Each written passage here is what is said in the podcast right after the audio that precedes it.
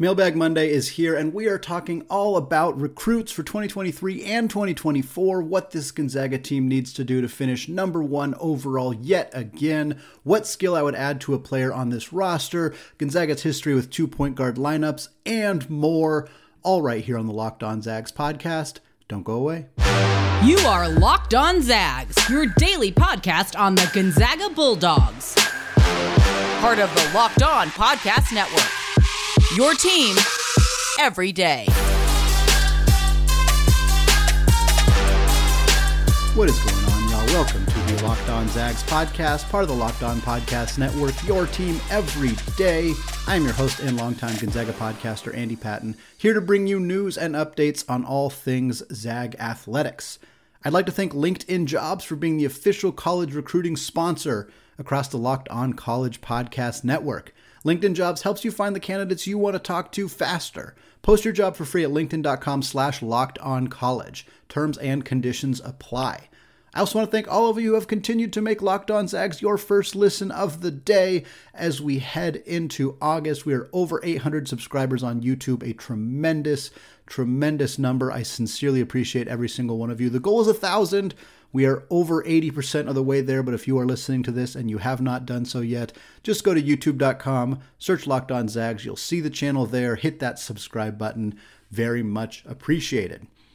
All right, Mailbag Monday rolls on deep into the offseason. Tons of excellent questions today. In fact, so many questions that we are doing a spillover mailbag episode on Tuesday. So if you are listening to this and you asked a question and you did not hear it at the end of the episode, check back in on Tuesday's episode. I have more questions, mostly about realignment, all tailored towards Tuesday's episode. For now, we'll start with this question from Christian via Gmail. Christian says, the Zags have been successful with two point guard lineups in the past Nembhard and Suggs, Williams Goss and Perkins.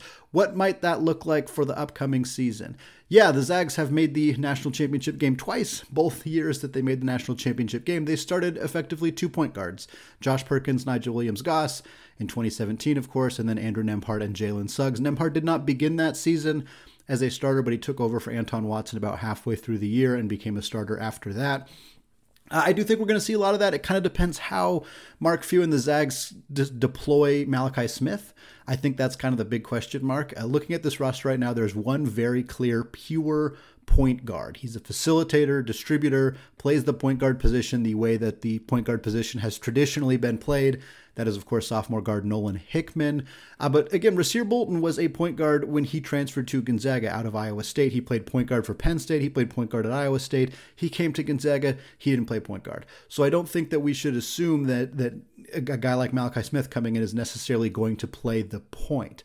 But there's really no other traditional point guards on the roster outside of again Hickman. Hunter Sallis is not a point guard. Dominic Harris isn't really a point guard. Bolton again, I would be surprised if the Zags shifted him back to playing more of a point guard role. That seems that wouldn't make a lot of sense considering how efficient he was in his off-ball role last season. So Malachi Smith's kind of your, your primary option. Smith doesn't look as traditional as a point guard, but he was he reminds me a lot of Ryan Woolridge, and I've made this comparison on the show a couple of times. Woolridge was a true point guard at North Texas, but he was also the team's leading scorer, and he was he he filled that role mostly out of necessity. North Texas needed him to be the, the best scorer, that he was the best offensive player on that team, so he did a lot of the scoring. Malachi Smith scored 20 points per game at Chattanooga, not because he's unable to pass the ball or because he's not a true point guard and he's actually a shooting guard, but because he was the best player on the team. So he did most of the scoring.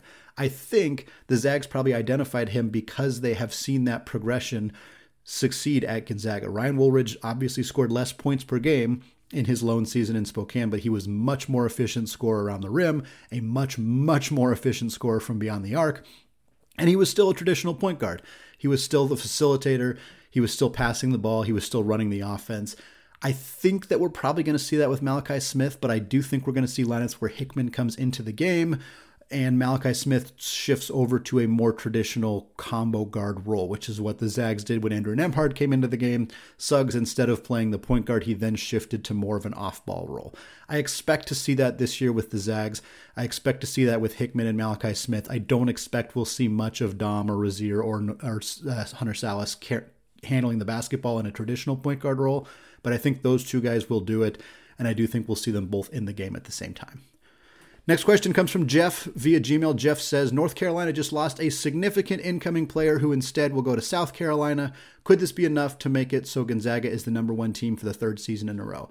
Yeah, GG Jackson is the name of the guy here. He it had kind of been rumored for a while that he was going to attempt to reclassify and that he was going to potentially not end up going to North Carolina. South Carolina was always kind of the expected place for him to go. It's where he's from.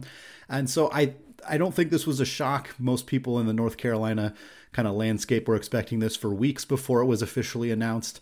Uh, frankly, this doesn't really move the needle for me, not because GG Jackson isn't good, he's extremely good, but because I think I, I, don't think GG Jackson's impact on the 2022 roster should be the difference between Gonzaga or North Carolina being number one. I think there's a legitimate argument for both teams. Genuinely, I do. I'm going to pick Gonzaga, but obviously, I'm a little bit of a homer. But this isn't what moved the needle for me. And I think for a lot of people who have either, who at this point have already kind of decided whether they think Gonzaga or North Carolina is the number one team, I don't think this changes their mind all that much. Certainly, it impacts North Carolina's roster. It's one less player. It's depth, just like the question said. It's it's losing a depth piece.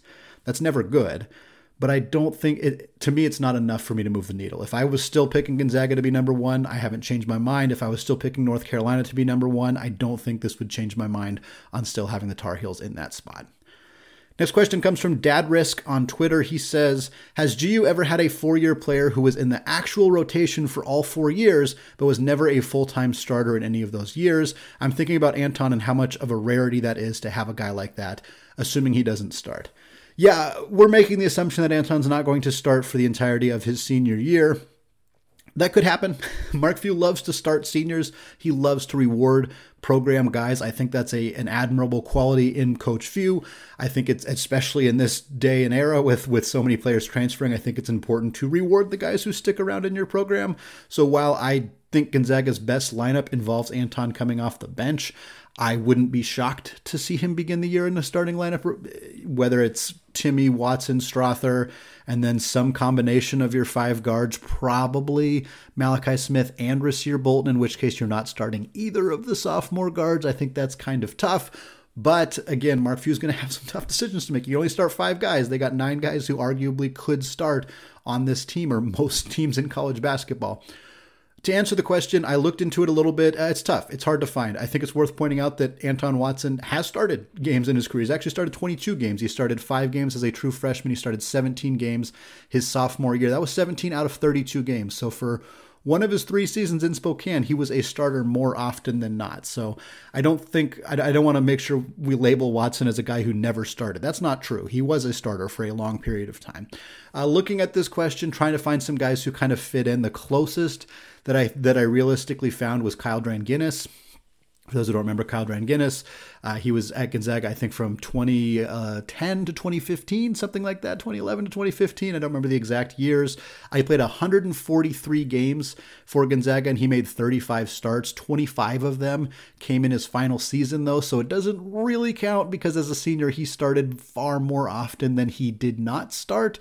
But again, we're talking about a guy who played 21 minutes per game for his career and only started 35 out of 143 games. That's pretty close to counting uh, in this question. I think a lot of other guys that we could talk about had the same the same development where they were backup, backup, backup, and then all of a sudden they were starters. Sam Dower is a good example of this. Uh, Kyle Bankhead's a good example of this. David Pendergraph is a good example of this.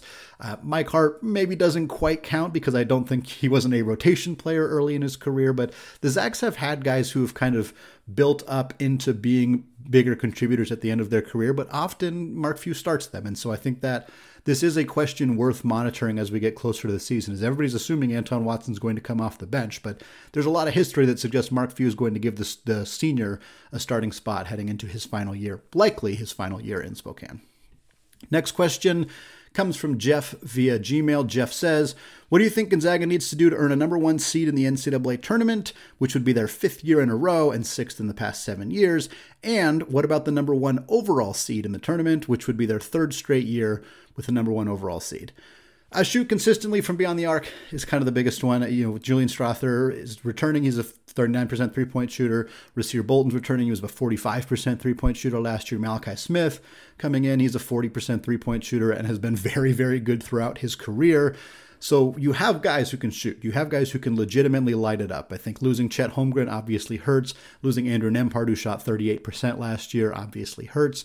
But if those guys can be that good or better, in a Gonzaga uniform. Malachi Smith could improve. We've seen guys come to Gonzaga and improve their outside shooting. Bolton is an example of that. Ryan Woolridge is an example of that. If Smith could be like a 45% three point shooter, that would be unreal. If Julian Strawther could be more consistent, that was an area we didn't see him show a lot of consistency last year. And then, of course, you know, you have your incoming sophomore guys, Hickman and Sallis. If they improve as outside shooters, if one of the big man develops an outside shot, Drew Timme, Anton Watson, Efton Reid, something none of those three guys really have currently. But if somebody in that group were to kind of be a more consistent outside shooter, I think that's a huge part of it. And then I think the other thing is just gelling early it's hard to. I, don't think it's a bad thing if Gonzaga has some tough luck losses earlier this season. If they lose to Michigan State, if they lose to Texas, if they lose in the PK 85, like I, I think that those kind of losses may help this team find their identity sooner and be better when March rolls around. But Gonzaga has so little wiggle room in their schedule. This is why it's so impressive that they have been the number one overall seed so many years in a row because you can't lose like at all if you want to get that distinction, especially if you're in the WCC and so many of your games are not as competitive as they would be if you were in the the Big Ten or in the uh, SEC or ACC or anything like that. So I don't think it's a bad thing if Gonzaga suffers some hard luck losses but they probably need to avoid them if they want to be the number one overall seed. So the big, the best way to do that is to gel early to get all of the pieces put together as soon as the season starts, which is not an easy task to do, but something that Mark Few is going to be doing his best to have that that squad as as ready as they can be early in the year because they got some good ones right out of the chutes. All right, we're going to come back in the second segment. We're going to talk recruiting while answering a handful more listener submitted questions. But before we do that, I want to tell you all about LinkedIn. As the sun comes out and small businesses are back in business, LinkedIn Jobs makes it easier to grow your team. LinkedIn Jobs helps you find the people you want to interview faster and for free. Create a free job post in minutes on LinkedIn Jobs to reach your network and beyond to the world's largest professional network of over 810 million people. Then add your job in the purple hashtag hiring frame to your LinkedIn profile to spread the word that you're hiring so your network can help you find the right people to hire. Simple tools like screening questions make it easy to focus on candidates with the right skills and experience so you can quickly prioritize who you'd like to interview and hire. It's why small businesses rate LinkedIn jobs number one in delivering quality hires versus leading competitors. LinkedIn jobs helps you find the candidates you want to talk to faster. Did you know every week nearly 40 million job seekers visit LinkedIn? Post your job for free at linkedin.com slash locked on college. That's linkedin.com slash locked on college to post your job for free. Terms and conditions apply.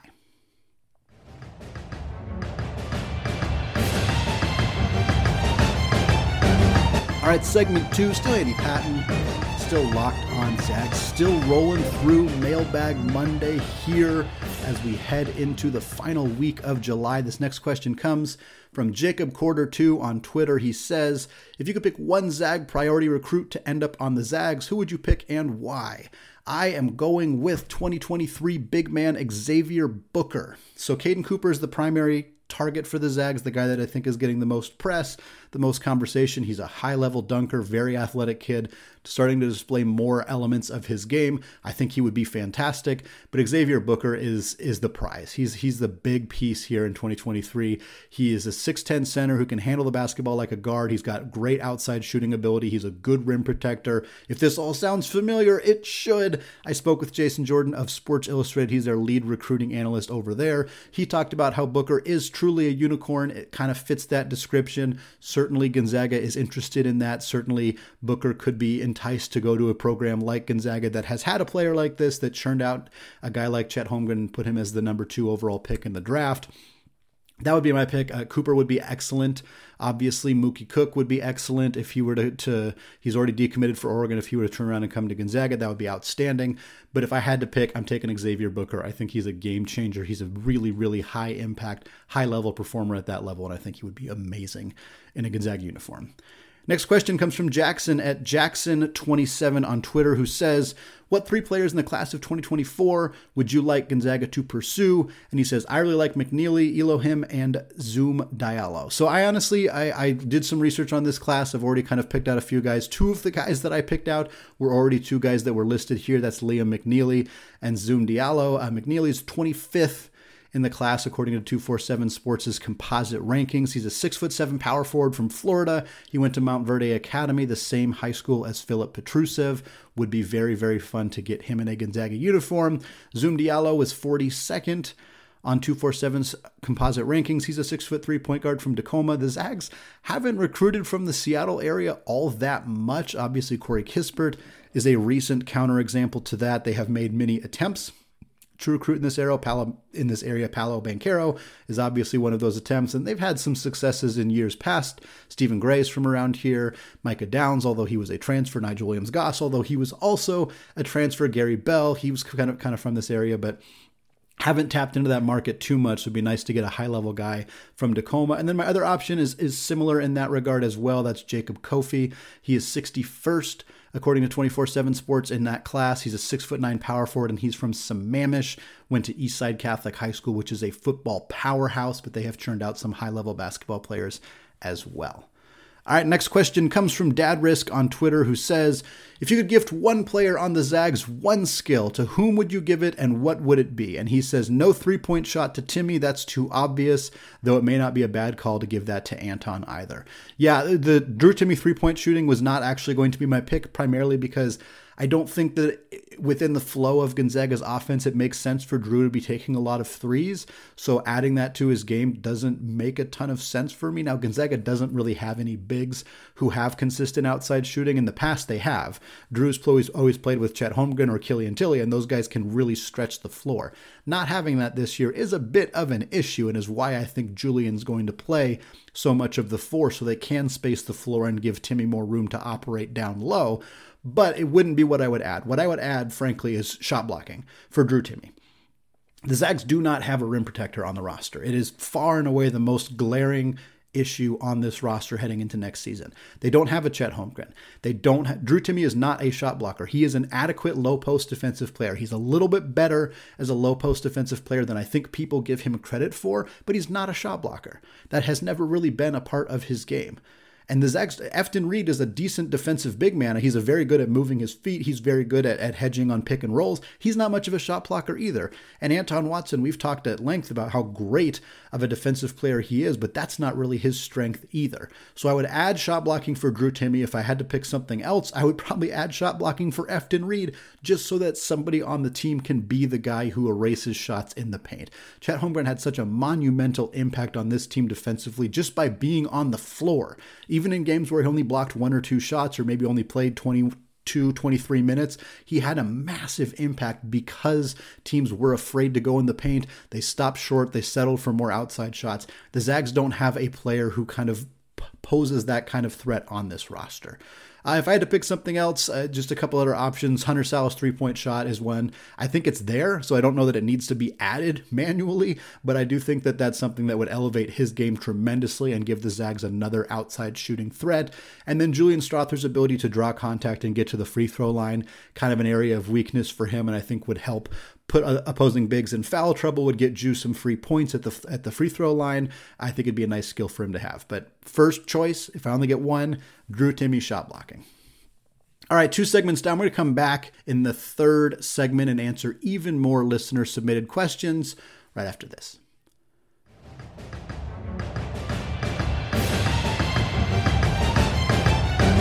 All right, segment three, still Andy Patton, still locked on Zags, still answering listener submitted questions here for Mailbag Monday. This next question comes from Jacob Quarter 2 on Twitter, who says, Who's the fourth best team in the WCC, assuming the Zags, St. Mary's, and BYU are the top three? Going off that, are there any teams below the top three that the Zags need to take seriously or face an unpleasant loss?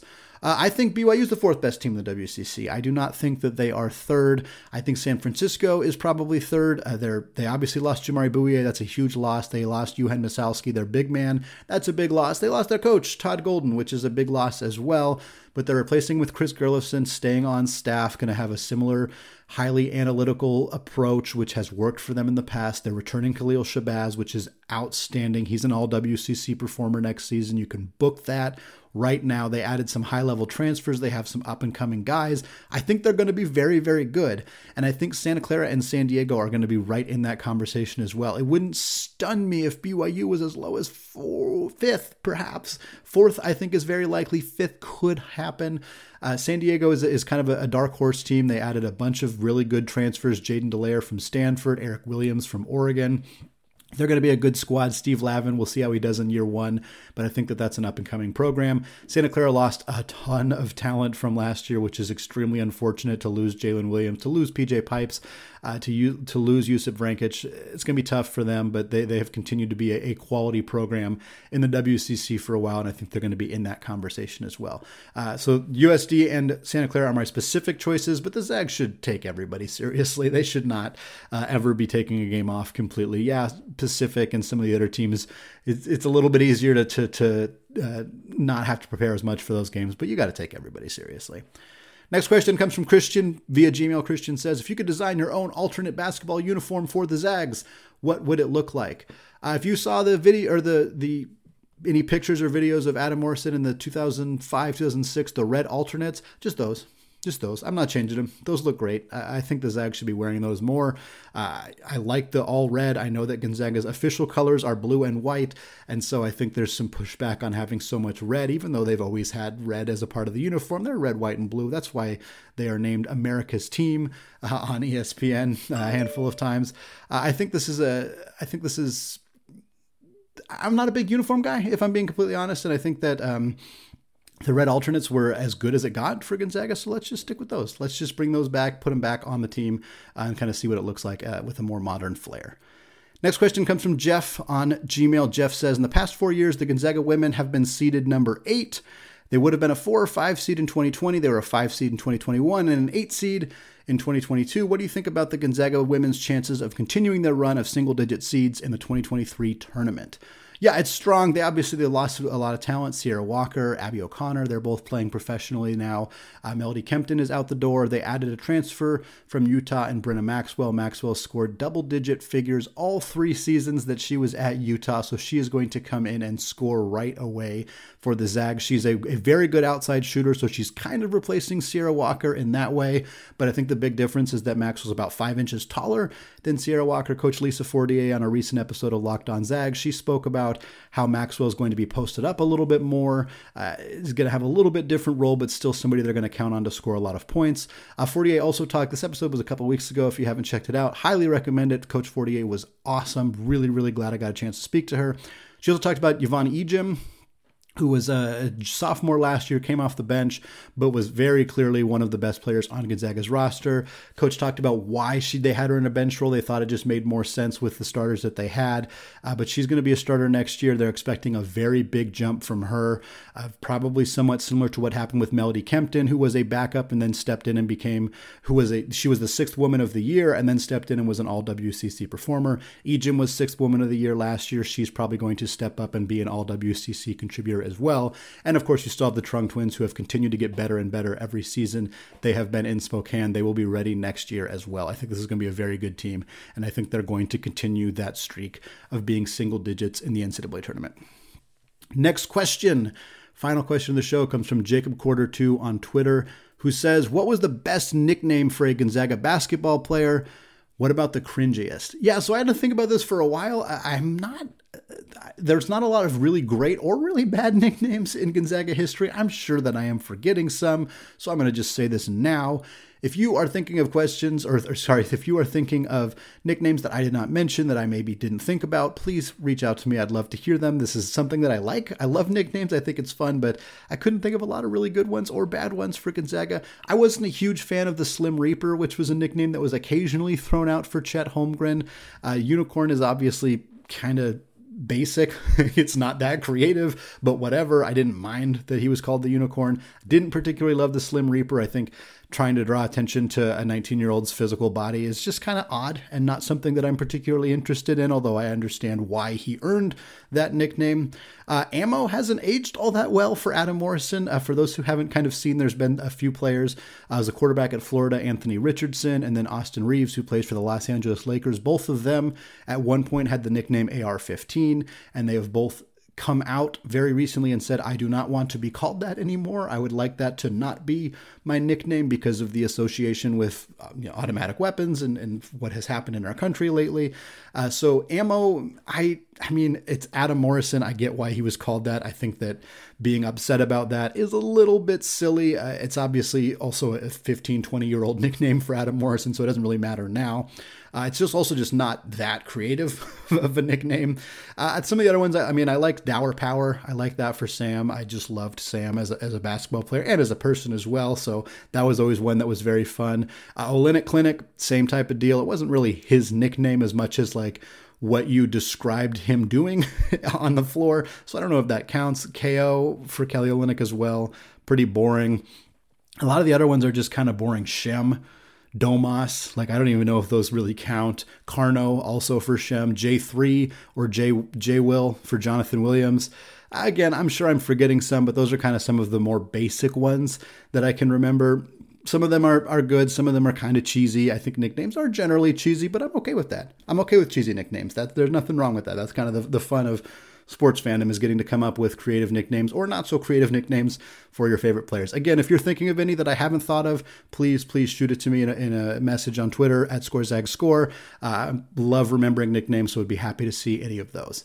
All right, that is going to do it for me today. Again, if you asked a question and you did not hear it answered, specifically if it was about realignment or schedules or something like that, it's going to be in Tuesday's show. We're going to talk all about the rest of the, the questions that were answered. We're going to talk about PK85 and the schedule that came out for that. So check that out on Tuesday, right here on the Locked On Zags podcast. Available wherever you get your podcasts and available on YouTube as well. Hit that subscribe button if you have not done so yet.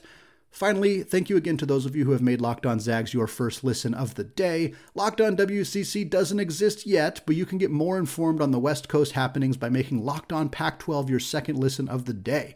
Host Spencer McLaughlin and the local experts of Locked On take you across the Pac 12 in 30 minutes, five times per week. All right, thank you all for listening, and go Zags.